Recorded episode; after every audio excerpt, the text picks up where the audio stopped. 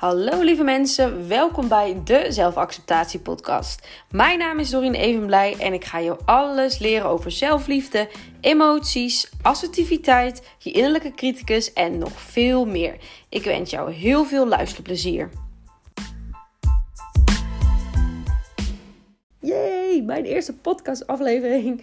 Ik ben echt uh, super excited. Ik hoop jij uh, ook. En um, tegelijkertijd vind ik het ook best wel spannend, omdat ik in deze podcast een, een heel persoonlijk verhaal ga vertellen. Um, ja, en het is best wel spannend, omdat ik weet dat iedereen het kan horen. Maar ik heb besloten om het toch te doen, om een aantal redenen. En de eerste is um, dat ik jou wil vertellen waar ik vandaan kom als het gaat om zelfacceptatie. Omdat ja, ik heb niet vanaf de een op de andere dag bedacht, nou, laat ik eens een zelfacceptatie podcast beginnen. Um, dat ik eens een bedrijf opzetten uh, als het gaat om zelfacceptatie. Dat is natuurlijk, komt natuurlijk ergens vandaan. En um, het is nog makkelijk om, uh, om jou te zeggen hoe je jezelf moet accepteren als ik daar zelf nooit mee heb gestruggeld. Um, dus dat is ten eerste. En ten tweede wil ik het je graag vertellen, omdat ik hoop, of ja, ik hoop eigenlijk dat het goed met je gaat, maar, maar hè, ik hoop dat dat je herkenning kunt vinden in mijn verhaal. Dat je ziet dat je niet gek bent of de, de enige of um, dat je niet vreemd bent. Um, daarom ga ik je alle, nou ja, alle, maar ik kan zeggen alle ins en outs, maar in ieder geval een heel persoonlijk verhaal vertellen in mijn weg naar zelfacceptatie. Omdat ik hoop dat je een stukje herkenning in mijn verhaal kan vinden, zodat je je misschien minder alleen voelt. Maar voordat ik uh, aan het verhaal ga beginnen, zal ik mezelf eerst eventjes voorstellen. Als jij voor het eerst op mijn podcast bent uh, gestuurd en mij nog niet via Instagram of mijn website hebt bekeken, dan um, weet je verder waarschijnlijk nog niks van mij. Ik ben dus Doreen, Doreen Evenblij. Ik heb toegepaste psychologie gestudeerd. En ik heb vier jaar lang um, in loondienst gewerkt. En op een gegeven moment besloot ik om voor mezelf te beginnen. Nou ja, op een gegeven moment, ik wilde dat heel lang, maar ik durfde dat nog uh, niet eerder. En uh, ongeveer een half jaar geleden dacht ik, ik zet de stap, ik ben er klaar voor. En uh, nu zitten we hier. Hier uh, op de bank een podcast op te nemen. Nee, um, hier als in, ja, wauw, het is gewoon bizar als ik naar mijn, ja, terugkijk naar mijn verleden. Um, hoe ik hier vijf jaar geleden zeg maar bij zat. En dat ik nu gewoon een podcast voor mijn eigen bedrijf aan het opnemen ben. Dat is gewoon super tof. En um, daar ga ik je dus in meenemen. Want het begon allemaal um, rondom mijn, mijn uh, puberteit. Ik, ik kan me niet heel veel meer van mijn kindertijd herinneren. Uh, ik weet wel dat ik altijd een heel sensitief kind ben geweest. Um, maar ja, ik weet er niet zo heel veel meer van. Maar ik weet wel dat toen de puberteit begon, dat ik toen echt super onzeker werd. Nou hoor ik je denken, ja, hallo, de puberteit. Daar zijn we zich allemaal een beetje onzeker. Dat klopt, dat klopt. Um, maar bij mij was wel echt probleem, zeg maar, dat dat daarna nog niet klaar was. Want je ziet natuurlijk vaker dat je in de puberteit onzeker bent, want je bent heel erg zoekende naar jezelf. Je bent heel gevoelig voor bevestiging van uh, je vriendjes en vriendinnetjes, je sociale contacten. Um, je bent heel erg met jezelf bezig, hè? veel meer dan, dan, dan met je omgeving. Het gaat er echt om dat je jezelf leuk neer wil zetten, et cetera. Dus ja, het is normaal als je onzeker voelt in de puberteit. Um, maar ja, wat ik net ook al zei, bij mij heeft het gewoon heel lang daarna doorgetrokken. En daar zat natuurlijk het zaakjes probleem. Um, ja, nou, zoals ik al zei, tijdens de puberteit was ik super onzeker. Um, ik probeerde heel erg aan nou ja, het plaatje te voldoen. Van zogenaamd zelfverzekerd en altijd vrolijk en lachen en feesten en drinken en weet ik het wat. Maar diep van binnen wist ik totaal niet wie ik was en was ik echt niet gelukkig. En die uh, onzekerheid die uitte zich bij mij in please-gedrag en perfectionisme. Ik, zoals ik al eerder was of ben, ik, ik heel gevoelig. Um, en toen konden dingen mij ook heel hard aankomen. Dus daar, ja, bepaalde opmerkingen van mensen, eh, waardoor ik nog onzekerder werd. Um, en ging ik dus heel erg pleasen. Um, ging ik eigenlijk de Doreen laten zien waarvan ik dacht dat die persoon mij zo wilde zien. En die persoon is dan, zijn mijn vrienden, mijn ouders, um, nou, de, de, docenten, noem het maar op. Ik zette continu een bepaalde rol neer, of een bepaald masker op. Omdat ik de o zo leuke, lieve, behulpzame, ik sta voor iedereen klaar, vriendelijke, perfecte erin wilde zijn. ik wilde echt gewoon dat, dat iedereen me aardig vond, dat iedereen me mocht. Ehm, ja, en als dat een keer dan niet het geval was, hè, of iemand zei bijvoorbeeld een keer iets onderaardigs over mij, dan kon ik daar ook ontzettend van overstuur raken. Want ja, ik deed zo mijn best om door iedereen aardig gevonden te worden. En dat was mijn manier van bevestiging krijgen in mijn zelfbeeld. En ik deed ook veel te veel voor, voor uh, mensen om mij heen. Hè, maar dat, ja, dat was voor mij ook een bevestiging. Als ik dan iets voor een vriendin, vriendinnetje deed en die zei: Oh, zo lief van jou, dan, ja, dan voelde ik me gewoon op dat moment goed over mezelf. Dit kan ik nu natuurlijk zeggen, dat had ik toen natuurlijk niet door.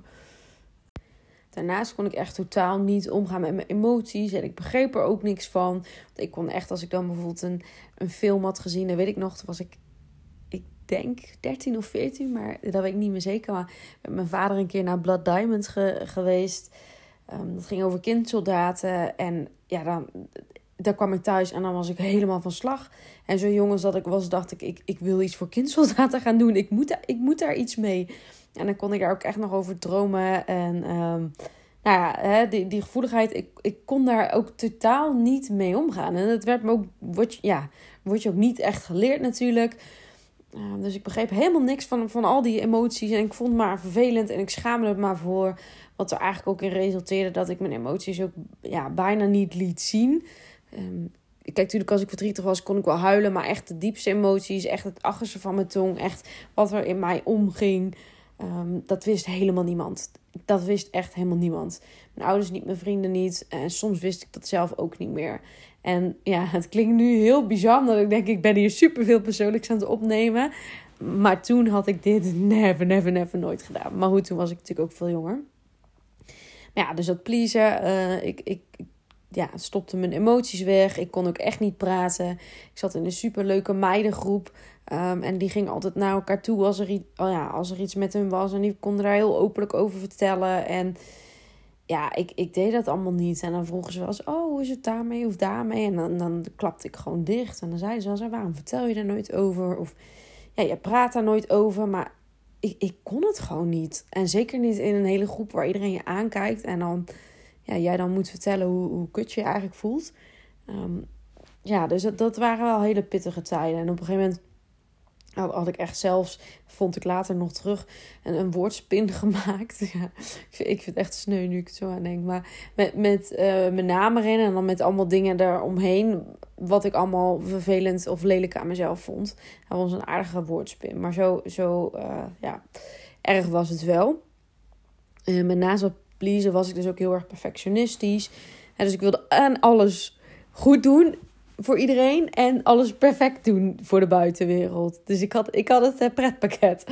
Um, ja, dat uitte zich in, in, in punten, in geen fouten durven maken, met, met de kleinste fouten overstuur zijn. Nou ja, uh, bedenk het zo gek nog niet. Nou, dat was de middelbare school. Nou, toen ging ik studeren en toen dacht ik, oh, dat is fijn, weet je wel, nieuwe mensen. Het gaat er niet meer zo om de populariteit. Um, of hoe je eruit ziet of wat dan ook. Dus ik had ergens wat idee van, nou, dan zal het wel ja, een soort van opgelost zijn. Um, ik ben, ben nu ouder, dus who knows.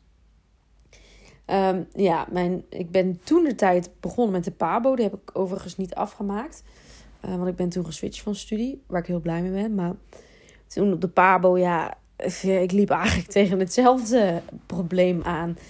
Eh, ik weet ook nog dat ik heel veel huilbuien had. En ik, ja, ik voelde me gewoon allemaal niet goed. En ja, nou, alle problematieken die ik net benoemde, die trokken zich natuurlijk in een hele mooie lijn door uh, naar mijn studie. En um, toen ben ik op een gegeven moment op mijn 21ste ben ik gestopt met de studie. Twee, na nou, 2,5 jaar. En um, even denken hoor. Ja, toen had ik eigenlijk al een moment dat ik eventjes een, een, een dieptepunt zeg maar bereikte. Dat ik echt even in de knoop zat met mezelf. Toen ben ik ook naar een psycholoog uh, gegaan. Ik ben hier overigens gewoon heel open in, want ik vind het helemaal geen taboe. Ik vind het alleen maar super knap als je dat doet. Um, nou, ja, eh, over van alles gehad. Um, toen zei hij, oké, je hebt eigenlijk een beetje een identiteitscrisis. Klinkt heel heftig, maar het betekent eigenlijk gewoon dat ik niet wist wie ik was. Nou ja, dat, dat, dat wist ik dan wel in ieder geval. Um, nou ja, heb ik daar denk ik ja, een jaar gezeten. Toen ging het een stuk beter en ben ik aan een nieuwe studie begonnen, toegepaste psychologie. Omdat ik dacht, wow, hij heeft zoveel voor mij betekend. Dit moet ik ook voor mensen gaan doen. Ik wist altijd wel dat ik iets wilde doen met mensen helpen. Maar ja, niet precies, uh, precies wat. En um, ja, toen was eigenlijk, ik, het ging wel beter, want je bent natuurlijk ook ouder en, en, en je ontwikkelt jezelf. Maar ik had het gevoel, nee, ik heb nu het gevoel als ik erop terugkijk. Toen had ik dat niet natuurlijk, maar ehm, dat de, de core niet was aangepakt, zeg maar. Um, dat echt de diepste kern, dat, dat, ja, dat dat niet was aangepakt. Maar ik liet ook, ook bij de psycholoog ook niet altijd achter van mijn tong zien. Dus ja, dat is een beetje. Ja, dat, dat speelt natuurlijk ook wel mee. En ehm, ik had eigenlijk nog heel veel onverwerkte dingen. Want omdat ik niet met mijn emoties kon omgaan.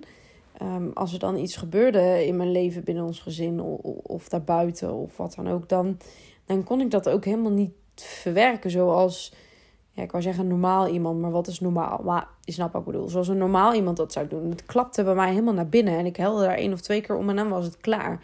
Want ik, ik kon mijn emoties gewoon niet de ruimte geven. Want dat was eng. Want ja, wilde de controle blijven behouden. En um, ja, ik dacht, wat nou als ik mezelf niet meer kan oprapen? Dat was altijd een soort van angst. Ja, wat nou als ik de hele blik opentrek? Dan, ja, wat gebeurt er dan? Dus toen uh, begon ik aan mijn studie nou, vanaf dag één vond ik het wel echt een fantastische studie. En dat vind ik nog steeds. Uh, maar ja, weet je, als je het niet bij de kern hebt aangepakt, dan komen die problemen vanzelf weer uh, oprakelen. Ik was inderdaad weer super perfectionistisch. Het scheelde wel dat ik het echt super leuk vond. Dus dat was wel een hele grote drive. Maar wat mijn um, copingstrategie werd, en, en coping is de manier hoe jij met, met, ja, met stress zeg maar omgaat en wat mijn coping uh, werd, was um, mij helemaal, um, um, kan niet op het woord komen, helemaal onderduiken in werk. Ik zoek een ander woord. Ik hoor je nu bijna zeggen, ja, dit woord bedoel je, maar ik weet het even niet. Maar ik, ja, ik ging helemaal, al mijn, ik ging me helemaal storten op school. Helemaal op mijn studie. Alles uh, kaart leren. En uh, nogmaals, ik had er wel plezier in, maar echt gewoon ook te perfectionistisch als het ging om verslagen. En die feedback kreeg ik ook iedere keer van mijn, van mijn werkgroepje, want ik was altijd te streng. Maar ja, ik verwachtte van hun ook uh, eh, 200%. En ja, dat was eigenlijk gewoon een vluchtroute voor alles wat er binnenin mij afspeelde. En waar ik niet naar wilde en durfde te kijken. Dus ging ik gewoon keihard studeren. Nou, met resultaat gelukkig. Maar ja, dat, dat was natuurlijk niet de juiste manier, want het zat er allemaal nog steeds. Nou, toen weet ik nog dat ik afgestudeerd was. Werd. En um, ja, toen, um, toen viel ik in een gat. Want ik had niks meer om mij op te storten. Ik stortte mij altijd, ook op de middelbare school, op, op, schoolwerk, um, op studeren. En ik had me niks meer om me helemaal in te gooien. En om eigenlijk op de vlucht te gaan voor mezelf. Dus ik weet nog dat ik mijn diploma in mijn hand had. En dat ik dacht, maar ik ben eigenlijk helemaal niet blij. En dat was zo'n gek gevoel. Want aan de ene kant was ik natuurlijk super trots dat ik het had gehaald. En, en ook met een goede cijferlijst. Um, maar aan de andere kant dacht ik, ja, fuck. En nu? Ik was echt een beetje dat ik denk, uh, ik denk, uh, ja, ik, ik, ik kan nu niet vluchten. Dat dacht ik toen natuurlijk niet letterlijk, hè. Maar ja, ik, ik, ik kan nu niet vluchten. Wat moet ik doen? En ik vond het ook, ja, ik was ook echt doodsbang om de grote mensenwereld in te gaan. Um, ja, de, ik, ik wist het gewoon niet. Ik denk, ja, bij de grote mensenwereld vind ik helemaal spannend. Omdat ik zo onzeker en perfectionistisch ben. Want ik merkte dat ook op mijn stages. Ik, ik, ja, ik deed alles wat ze van mij vroegen. En ze lieten mij veel te veel doen. Maar ja, dat was eigenlijk mijn fout. Omdat ik niet daarin op mijn strepen durfde te staan of assertief te zijn. Dus toen ik uh, afgestudeerd was in de grote mensenwereld in zou gaan, toen was ik helemaal bang. Want ik denk, ja, daar, daar durf ik helemaal niet te zeggen wat ik denk of uh, hoe ik het graag wil zien. Dus ja, dat, dat was enorm spannend. Nou, heb ik een jaar lang uh, heb nog bij mijn bijbaan gewerkt. Eigenlijk gewoon omdat ik niet durfde. En dat hele verhaal erachter, daar, heb ik, of daar ga ik ook nog een podcast over opnemen. Dus daar ga ik niet verder over uitweiden. Nou, toen ben ik uiteindelijk, uh, omdat ja, ik wist totaal niet wat ik wilde. Ja, wist ik wel. Ik wilde voor mezelf beginnen. Maar ja, ik was zo onzeker. Laat staan en een eigen bedrijf opzetten. Um, dus toen ben ik eigenlijk via mijn vader um, ja, getipt door... Uh, joh, als je niet weet wat je wil, kijk anders eens naar recruiter of intercedent. Want dat, um, ja, daar is gewoon heel veel werk in. Nou, zo gezegd, zo gedaan. Ben ik uiteindelijk in de sales terechtgekomen... En um, ik ben begonnen toen in juni. En ik weet nog precies ja, de datum. Op 18 augustus. Toen, um, toen brak ik. En ik weet nog, ik had best wel veel zin in, in mijn nieuwe baan. Inwerkweek was fantastisch. Daarna was ik scheidzenuwachtig. Want ja, hè, wat ik zei, diep van binnen was ik heel onzeker. En dan moet je je bij een team presenteren. En ja, iedereen in de sales heeft toch wel zo'n mondje bij. En ik, ik, ja, ik had wel een mondje bij, maar alleen thuis. en uh, ja, ik moest toch wel even de leuke, zelfverzekerde Doreen laten zien natuurlijk. Hè? Want ja, oh, als ik door de mand zou vallen dat ik uh, supergevoelig en onzeker was. Ja, dan, dan uh, zou dat misschien mijn kop kosten bij de baan. Nou, tijdens deze baan was ik nog perfectionistischer, want ja, dit was natuurlijk voor het echi, hè, de grote mensenbaan. Dus ik weet nog dat ik een, een, um, een eh, plan van aanpak moesten we dan maken in de eerste week. En mijn plan van aanpak werd letterlijk verscheurd voor mijn neus. Omdat ze zei dat, dat het zoveel was en dat ik dat allemaal, nog niet hoefde te kunnen en te leren.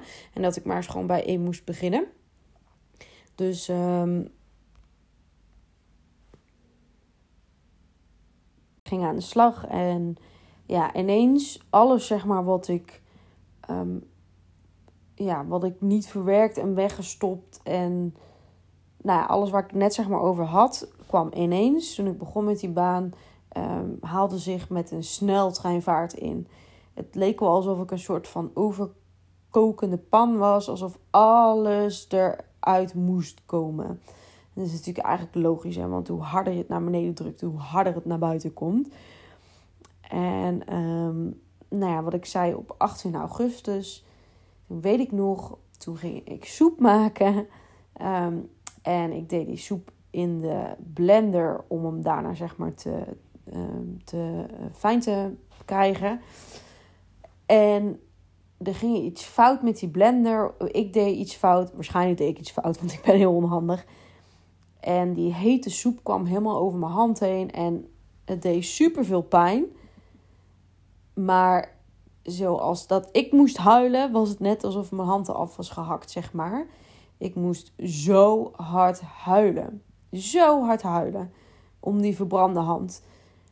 En ik schrok er zelf eigenlijk van. En ik kon niet meer stoppen. En ik, ja, de tranen bleven maar komen. En ik denk, oh help, wat is dit? En toen ben ik op de grond gaan zitten, weet ik nog, tegen de muur. Lekker zoals in een film.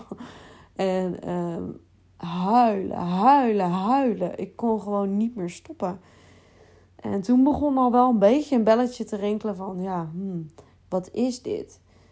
Maar ja, ik, ik dacht, nou ja, goed, ik zou wel gewoon, gewoon moe zijn of, nou ja, wat dan ook.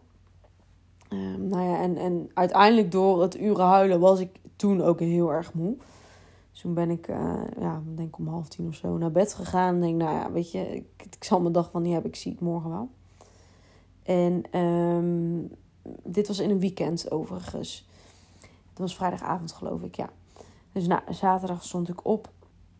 En ik deed mijn ogen open en ik begon weer te huilen. En ik, ik kon niet stoppen. Ik, ik kon gewoon niet stoppen. Ik bleef maar huilen. Onder de douche, tijdens het aankleden. Het, ja, het leek alsof zeg maar, iemand een gat in me had geprikt. En, en dat, dat ik helemaal leeg liep.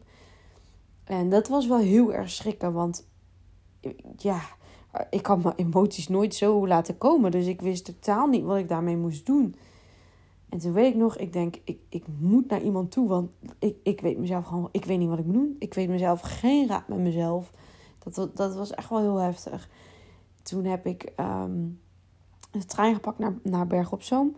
Um, daar woonde um, een, uh, een dame die twee kinderen had waar ik altijd oppaste. Daar kwam ik al vanaf elf jaar. En uiteindelijk kreeg ik met haar ook een hele goede band. En was ik daar ja, een beetje het derde kind, zeg maar, kind aan huis. En Nou, als ik dan met iemand wel over mijn problemen kon of probeerde te praten, dan was het met haar en zij trok het meestal ook wel uit me. Ehm, dus ik heb de trein gepakt. Um, in de trein, totaal verward, continu huilen in de trein. Nou, dat zou ik normaal nooit hebben gedaan, want er zaten allemaal mensen. Um, maar niemand vroeg aan me gaat het, maar ik denk dat ik ook echt zo'n blik had van laat me met rust. En toen had ik nog iets verkeerd gedaan met mijn OV opladen. Werd ik er nog uitgezet door de conducteur. Uh, heb ik daar op het perron staan huilen. Lukte het niet met het geld erop zetten. Maar ik was helemaal de weg kwijt. En ja, dat, ik was helemaal de weg kwijt. Nou, uiteindelijk dan wel gelukt met de treinen. En toen um, had ik haar al geappt. Van hoi, ben je thuis? Ik kom eraan, ik had een sleutel toen ben ik daar uh, in bed gaan liggen. En nou ja, gaan huilen, gaan huilen, gaan huilen, gaan huilen, gaan huilen. En uh, nou goed, met haar gepraat. Uh, ik ga verder ook niet in op, uh, op het details. Um, maar ik, ja, omdat ik dus zo van slag was, ik, ik, wilde, ik durfde niet meer alleen te zijn. En ja, dat had ik nog nooit gehad, want ik vond het best wel lekker om, om ja, lekker een beetje mee te Netflix of weet ik het wat. Maar ik, ja, ik, ik denk, ik weet niet wat er gebeurt als ik alleen ben. Want dan, dan, ja, straks spreek ik of kan ik mezelf niet meer oprapen. Nou goed, nou was ik daar altijd welkom en had ik daar een sleutel. Dus kon ik daar blijven slapen en dat was heel fijn. En um, ik, toen weet ik nog, na het weekend, ja, toen, toen ging ik naar het werk. En even, uh, even voor jouw beeldvorming. Ik werkte in Eindhoven en... Um, die dame waar ik het over had, die woonde in Berg op Zoom. Nou, kun je wel voorstellen hoe lang dit met het openbaar vervoer is. Dus ik moest ook echt om, ja, wat is het? Kwart over zes denk ik weg vanuit haar. En ik deed nogal lang over, over mezelf klaarmaken. Dus ik stond dan ook echt om vijf uur geloof ik op of zo. Dus het ging ook helemaal nergens meer over. Maar, en ik sliep natuurlijk totaal niet. Dus ja, een hele korte nacht was dat. Um, maar goed, ik, ik ging weer naar mijn werk. En nou, ik had alles eruit gehaald. Dus alles was weer goed, dacht ik. En ze ging naar mijn werk. En ik liep naar de trein vanaf haar huis. En toen overviel het me. En toen had ik voor het eerst in mijn leven een paniekaanval. En um, ja, als je dat wel eens hebt gehad, dan weet je dat dat geen pretje is begon enorm uh, ja, te hyperventileren of zwaar te ademen, te huilen. Ik, ik begon te zweten. Ik denk, ik wil niet, ik kan niet. Ik, ik, ik denk, ik kan gewoon niet naar het werk. Um, ik denk, ik moet naar binnen. Ik wil me stoppen onder de dekens. Ik voel me totaal niet veilig hier zo op straat. Um, maar ja, daar ging natuurlijk niet, want ik moest natuurlijk werken. En als dit nu bij mij zou gebeuren, dat gaat niet gebeuren, maar dan had ik gezegd: je blijft maar mooi thuis. Maar ja, ik, hè, ik was uh, perfectionist. Dus ik moest ook, en, en een pleaser, ik moest de perfecte medewerker zijn. En uh, no way dat ik uh, mijn werk daarvoor af ging zeggen.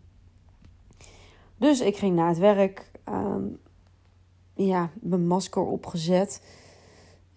Dat was iets wat ik eigenlijk al jaren deed. Dus helaas was ik daar heel goed in. Ik kon met één vinger knippen, alles uitschakelen. En uh, ja, toen alsof alles koek en ei was. En ja, ik zat ook in mijn eerste week, dus, of in mijn eerste maand. Het was niet, nee, juni, juli, nee, sorry, in mijn tweede maand.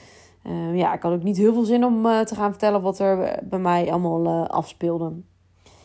En deed dat wel bij niemand, laat staan bij mijn bazin die ik twee maanden kende.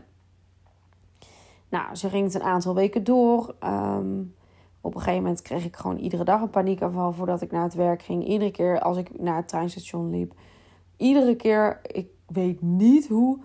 Maar zette ik mezelf eroverheen. Um, maar ja, wat ik zei, hè, hoe harder je iets naar beneden drukt, hoe harder het terugkomt. Dus op een gegeven moment kreeg ik ze ook op het werk. En het bizarre is, jongens, dat niemand dat wist. Zelfs dat heb ik weten te maskeren. Wij zaten op een gegeven moment op het, in het vestigingsoverleg. Dat was op een maandag altijd om de week te beginnen. En dan moest je één voor één je doel uh, gaan zeggen. Um, je, je salesdoel, zeg maar. En dat moest eigenlijk altijd wel hoger liggen dan, dan dat je zelf ingaf. Um, en dan gingen ze langzaam één voor één langs. En hoe dichter we bij mij kwamen, hoe meer ik het voelde opkomen. Mijn benen begonnen te trillen en oh, ik, ik zat in, allemaal in mijn handen te knijpen en het zweet brak me al uit. En ik denk, fuck nee. Dus toen ben ik met mijn hand voor mijn mond, alsof ik dus moest overgeven, ben ik eh, naar het toilet gerend. En heb ik daar die, uh, ja, die paniekaanval uitgezeten, zeg maar. Ja, niemand die het door had. Uh, en toen ben ik daarna weer terug gaan zitten. En toen vroegen een paar graden. Ik zei, ja, ik heb overgegeven. Ik voel me echt niet lekker. Nou, toen had mijn bazin gezegd van, nou, ga maar naar huis. Um, nou, daar was ik heel blij mee. Naar huis ging natuurlijk niet, want dat durfde niet. Want ik durfde niet alleen te zijn. Dus toen ben ik weer teruggegaan naar die dame in Berg op. Um, ja, daar uh, een beetje gepraat en gegeten, weet ik veel. Nou ja, dit ging uh, een aantal weken zo door. Uiteindelijk heb ik zelfs zes weken lang bij haar gewoond. Omdat ik gewoon, ja, gewoon niet eerder alleen durfde te zijn. Toen heb ik daarna nog echt super lief ook uh, bij een vriendinnetje die ik nu nog steeds heb. Dus dat is echt wel heel tof. Heb ik um, twee weken ook nog gewoond, zeg maar. Ze had al gezegd van ja, weet je, um, ik woon in Eindhoven, je werkt in Eindhoven, dus je, je mag bij mij ook terecht. Nou, toen waren we dus acht weken verder en toen had ik wel zoiets van ja, ik, ik wil het wel weer gaan proberen. En dat ging op zich ook wel, uh, ook wel redelijk. Maar ja, toen. Ja, het ging een beetje met ups en downs. Dat, uh, ja, ik denk dat het ergste er wel een beetje vanaf was. Ja, toen ging het weer. Ja, het is, het is heel gek, want dan zou je zeggen, maar het wordt toch alleen maar meer. Maar toen op een gegeven moment werd het weer even wat minder. En toen ging het wel wat beter. Toen kon ik me wat meer settelen op het werk. Um, maar ja, toen kwam het dus weer terug.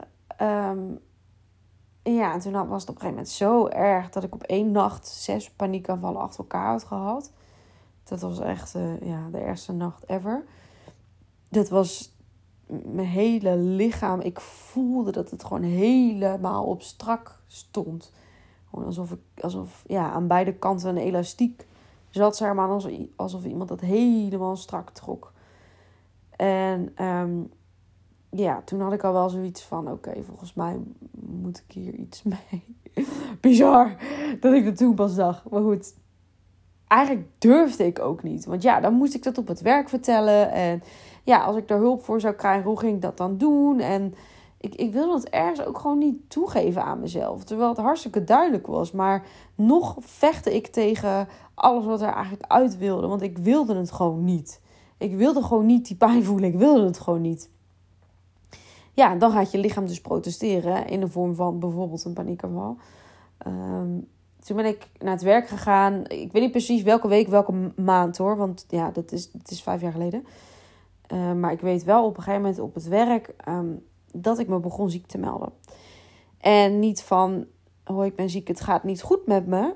Maar, want dat vertelde ik niet. Dus ik deed alsof ik ziek was.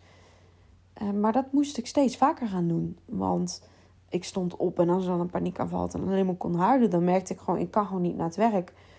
Ik, ik kan het niet, ik wil het niet, ik trek het niet. Um, ja, en dat gaat natuurlijk opvallen als iemand vaker ziek is. En toen heb ik een hele lieve dame van HR gehad. En daar heb ik ja, een frequent gesprek mee gehad. Logisch natuurlijk, want ik was op een gegeven moment was ik vijf keer ziek in, in één jaar. Of in een half jaar misschien zelfs. Nee, dat denk ik niet. Nee, want ik probeer het. Nee, nee, nee, want dan was het misschien weer te opvallend. Ik denk vijf keer ziek uh, en dan iedere keer ook om de twee maanden. Dat was ook wel heel typisch. En die vroeg aan mij: uh, Gaat het wel goed met jou? Nou, toen heb ik ook nog een masker opgezet. Wat ik zei, bizar hoe ik dit heb gedaan. Maar dat was een hele goede dame. En die heeft echt heel streng gezegd van... Doreen, sorry, maar ik geloof er helemaal niks van. Je doet alsof het allemaal goed met je gaat en je wilt allemaal zo graag alleen doen en het komt allemaal goed. En ik weet precies wat je nu allemaal aan het doen bent, want ze zegt: Ik heb dit ook gehad, maar uh, ik ga even flink doorheen bikkelen, maar het gaat niet goed met jou. Zo, nou, die aanpak had ik even nodig, zo eigenwijs als dat ik was. Maar die kwam ook wel even keihard binnen. Dus ik voelde hem aankomen. Ik denk, ik breek straks helemaal open. Um, ja, dit was trouwens, nu bedenk ik het me, want ik zei het, ik weet niet wanneer het was. Dit was na een jaar. Kun je je voorstellen dat ik even een jaar lang ook nog met paniekaanvallen en wat dan had geleefd. Dit was na een jaar, ja, want we hadden toen net een nieuwe, nieuwe bazin gekregen. Waar ik het overigens veel beter mee kon vinden.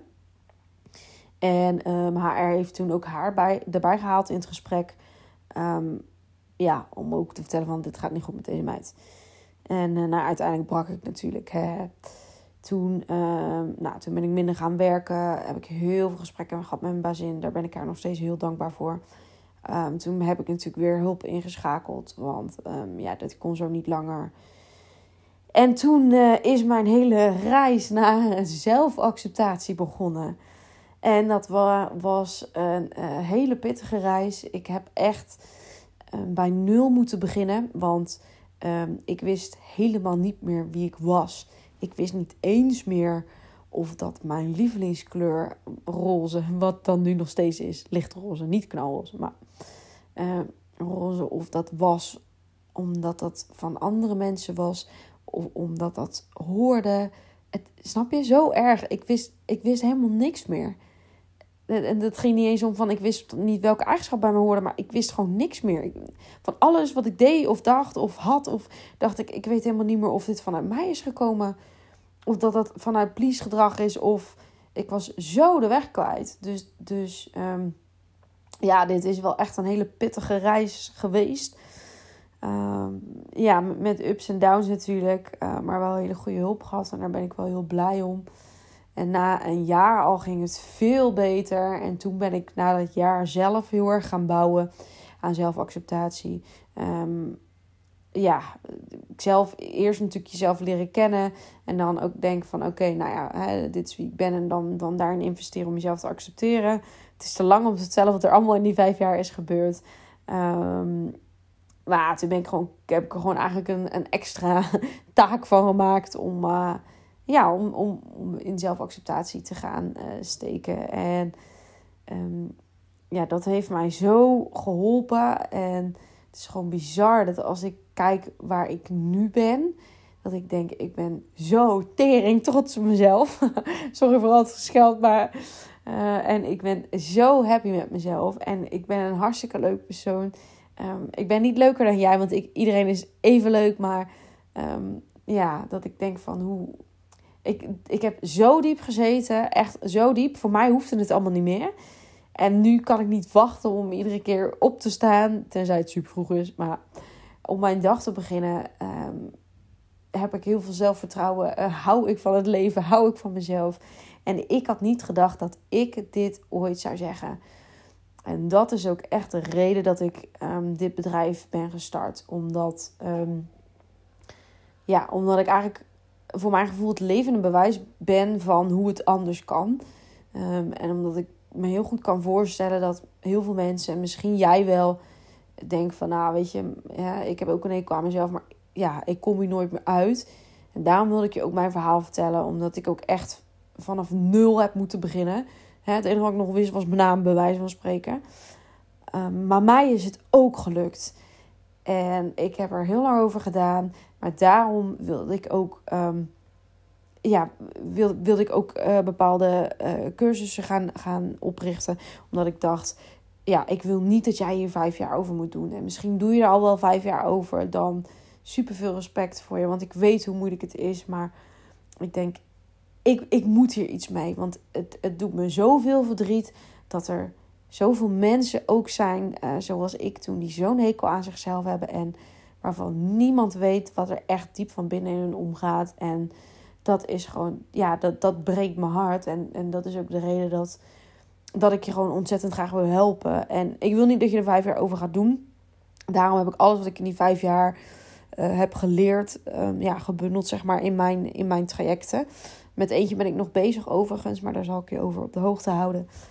Um, ja, en, en jij hoeft er geen vijf jaar over te doen. Ik wil jou gewoon in een aantal maanden gewoon keihard radicale zelfacceptatie uh, gaan leren.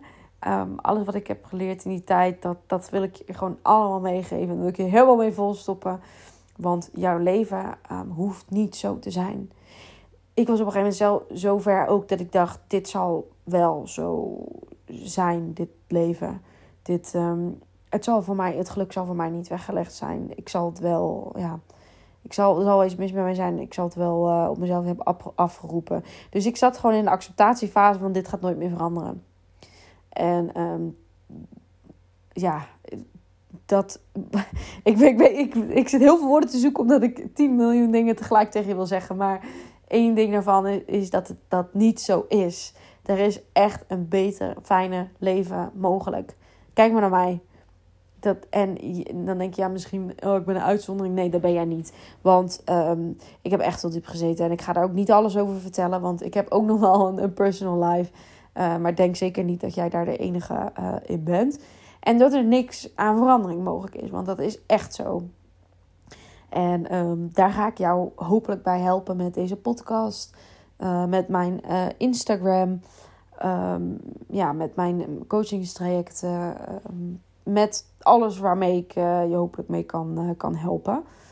Um, ja, en dat diepe zucht, want dat was mijn verhaal. En voor mijn gevoel uh, heb ik dit even snel, snel verteld. Um, maar is het toch nog best wel een hele lange podcast geworden. En ja, ik hoop gewoon dat je er wat aan hebt gehad. En wat ik zei, ook, ook al ben ik zelfverzekerd, ook dit, ja, ik vind dit ook hartstikke spannend om dit te delen, omdat het natuurlijk heel persoonlijk is. En um, ja, dat is natuurlijk ook even spannend. Mijn allereerste aflevering. Dus als je er nu iets aan hebt gehad, of als je het een mooi verhaal vond, of als je nog wat over wil vragen, of wat dan ook, laat het me dan zeker eventjes weten. Dan help je mij ook weer. Um, je kan dat doen via mijn Instagram. Dat is happy, uh, laagstreepje of underscore, hoe je het wil zeggen. Happy, laagstreepje mind, laagstreepje coaching. Of je kunt mij ook mailen uh, naar info, happy, mind.nu. Of als jij deze podcast uh, via de podcast-app van um, Apple luistert, kun je me ook een, een review of een aantal sterren geven. Nou, anyway, ik hoop dat je, ja, ik wil zeggen, hebt genoten. Maar dat klinkt een beetje gek met zo'n verhaal. Maar dat je in ieder geval, dat je er wat aan hebt gehad. En ja, dan spreek ik jou bij de volgende aflevering. Bedankt voor het luisteren. Doei doei.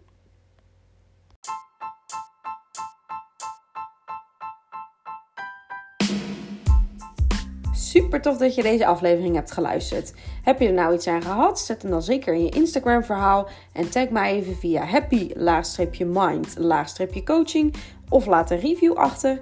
En dan zie ik jou de volgende keer. Doei doei!